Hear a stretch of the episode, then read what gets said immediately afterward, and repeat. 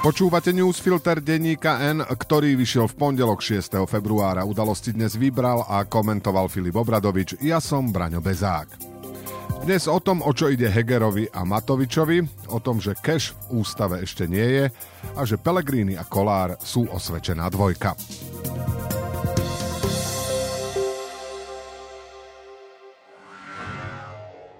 Môžu byť obľúbené modely Hyundai ešte výhodnejšie? Áno, so špeciálnou edíciou Play.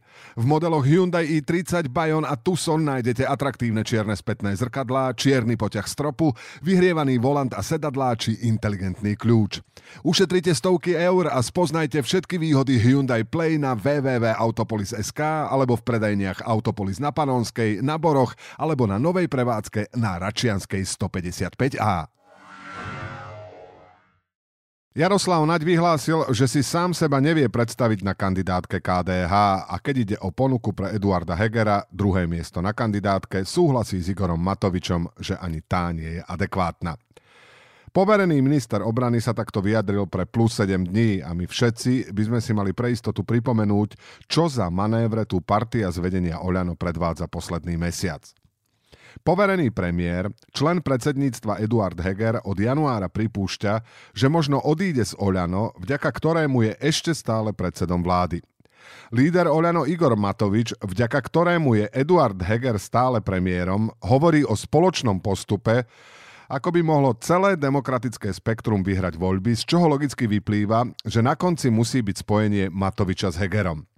A keďže republika je v štádiu pokročilého ohlúpenia, každý si tu rozpráva, čo sa mu zachce, nerozlišuje sa lož od pravdy, názor od faktu, biela od čiernej, reforma od zlyhania, vojnový zločinec od obete, úplatok 50 tisíc v taške so šampónmi od odmeny za dobre odvedenú prácu, Igor Matovič môže hodnotiť ponuku konkurenčnej politickej strany pre svojho premiéra ako pyšnú a už sa nad tým aj málo kto pozastaví. Nie je jasné, ako tento cirkus s rozhodovaním sa Eduarda Hegera o svojej budúcnosti skončí, ale už to, že sa o tom vedú vôbec vážne debaty, politické subjekty rôznej váhovej kategórie prejavujú oň rôzny záujem, ilustruje, ako hlboko sme za posledné roky klesli.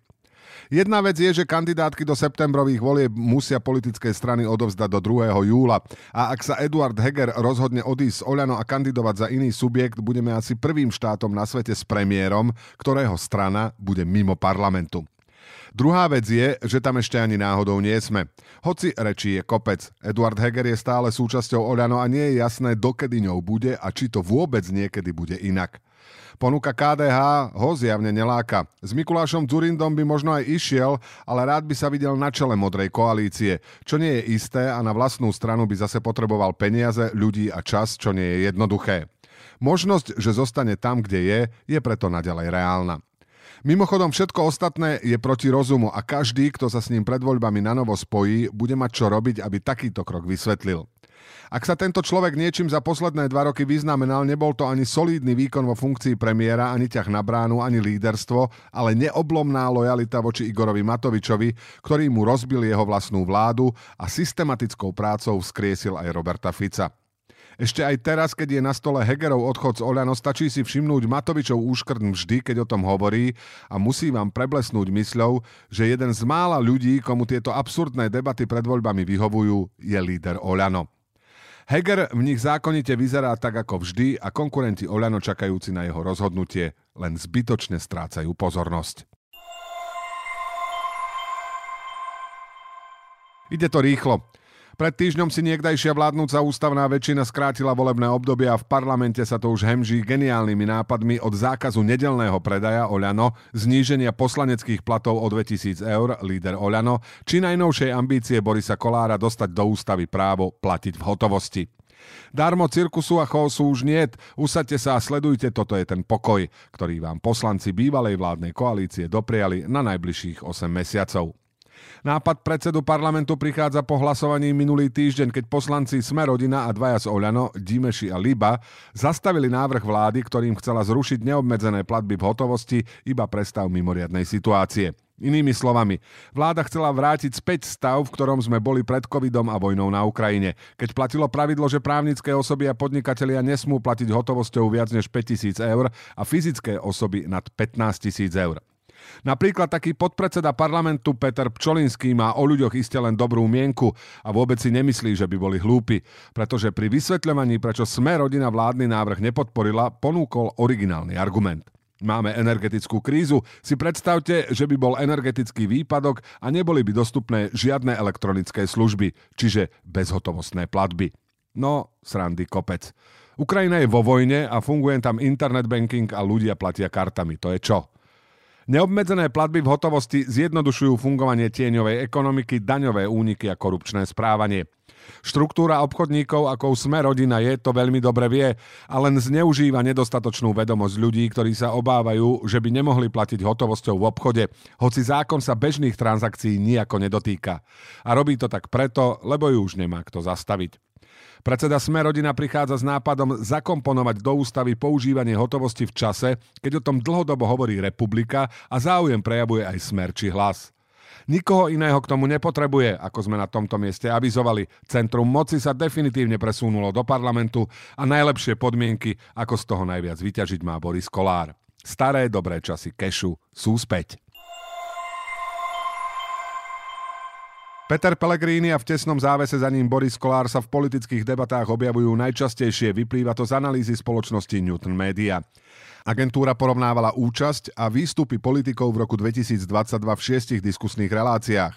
Na telo v televízii Markíza o 5 minút 12 v RTVS, na hrane v Joj, v politike v TA3, sobotné dialógy v RTVS a reláciu Braňa Závodského v Rádiu Express. Peter Pellegrini sa objavil v debatách 30 krát, Boris Kolár 28 krát, nasleduje Igor Matovič s 24 razmi a až hlboko pod nimi sa umiestnil Robert Fico s desiatimi výstupmi, čo je najmenej spomedzi všetkých lídrov strán. Poradie v počte vystúpení jednotlivých politikov automaticky neznamená, že televízie či rádia uprednostňujú jedného pred druhým, hoci to často zvádza k pomíleným interpretáciám. Tu sú hlavné zistenia. Analýza ukazuje, že diskusie najviac navštevujú lídry politických strán, až za nimi sa objavujú nižšie kádre. Jedinou výnimkou je smer, ktorý do televíznych súbojov a rozhovorov vysiela najviac svojho podpredsedu Juraja Blanára. Fakt, že predseda Smeru sa neukazuje častejšie na obrazovkách televízií či v rádiu, je s najväčšou pravdepodobnosťou daný tým, že sám nemá záujem. Smer sa už v minulosti rozhodoval podľa vlastných meraní. Politické strany vedia, aké publikum má napríklad televízia Markíza, aké RTVS a aké je facebooková stránka, na ktorej sa Robert Fico prihovára voličom pravidelne a kde ho nikto nemôže konfrontovať. Toto interné rozhodovanie sa samozrejme týka všetkých politických strán, ktoré sa snažia profesionálne fungovať. To znamená, že televízie pri dramaturgii často nie sú vo veľmi výhodnej pozícii a keď nechcú zostať s prázdnym kreslom, musia robiť kompromisy.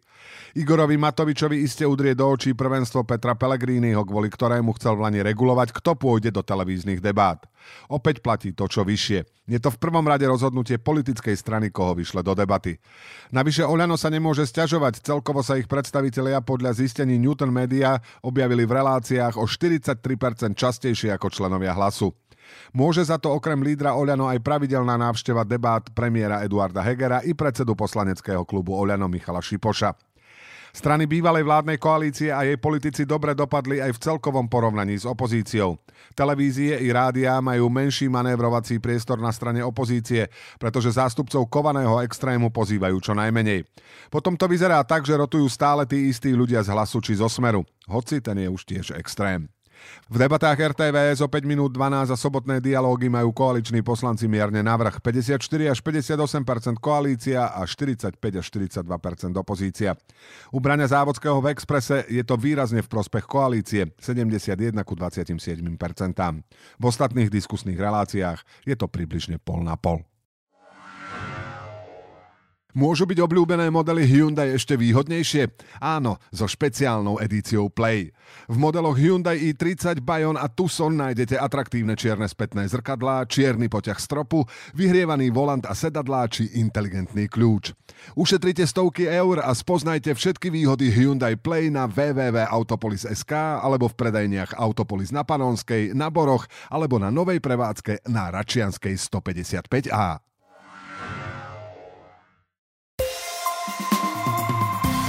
A teraz ešte správy jednou vetou. Slovensko vyšle do zemetrasením zasiahnutého Turecka 10 hasičov a 5 horských záchranárov so špeciálne vycvičenými psami, uviedlo ministerstvo vnútra. Leteckú prepravu však komplikuje silné sneženie v Turecku. Obvinený podnikateľ Jozef Brhel starší vzniesol námietku zaujatosti voči vyšetrovateľke Monike Barčákovej. Či podal sťažnosť voči obvineniu, zatiaľ jeho obhajca Michal Manzák nepovedal. Na Slovensku pribudne 125 obcí, v ktorých sa bude používať aj menšinový jazyk. Ide o výsledok sčítania z roku 2021, v ktorom sa ľudia mohli prihlásiť k dvom národnostiam. Mladík, ktorý v novembri zranil sekerov na strednej škole v Novákoch dvoch ľudí, musí ísť na liečenie. Podľa znaleckých posudkov môže za trestný čin zlý psychický stav žiaka, ktorého pôvodne vinili z obzvlášť závažného zločinu vraždy v štádiu pokusu. Maloobchodné tržby na Slovensku sa v decembri vrátili k rastu, medziročne sa zvýšili o 2,7% Štát plánuje predložiť príspevky za ubytovanie odídencov z Ukrajiny pre penzióny či hotely. Doterajšia schéma platí do konca februára, pokračovať má do konca mája. Veľmi teplý január na Slovensku bol jedným z najextrémnejších v histórii meraní. Napríklad v Hurbanove zaznamenali najnižší počet mrazivých dní za posledných 152 rokov.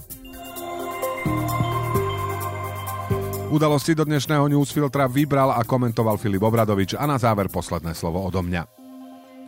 Robert Fico v rozhovore pre maďarskú verejnoprávnu televíziu povedal, že chce takú stabilnú vládu, akú vytvoril Orbán v Maďarsku. V tomto mu celkom neverím a myslím si, že to povedal len preto, aby potešil maďarských divákov. Pravdivú odpoveď si necháva až na moment, keď ho na rozhovor osloví ruská štátna televízia. Tam bude môcť úprimne povedať, že chce takú stabilnú vládu, ako vytvoril Vladimír Putin v Rusku. Do počutia zajtra.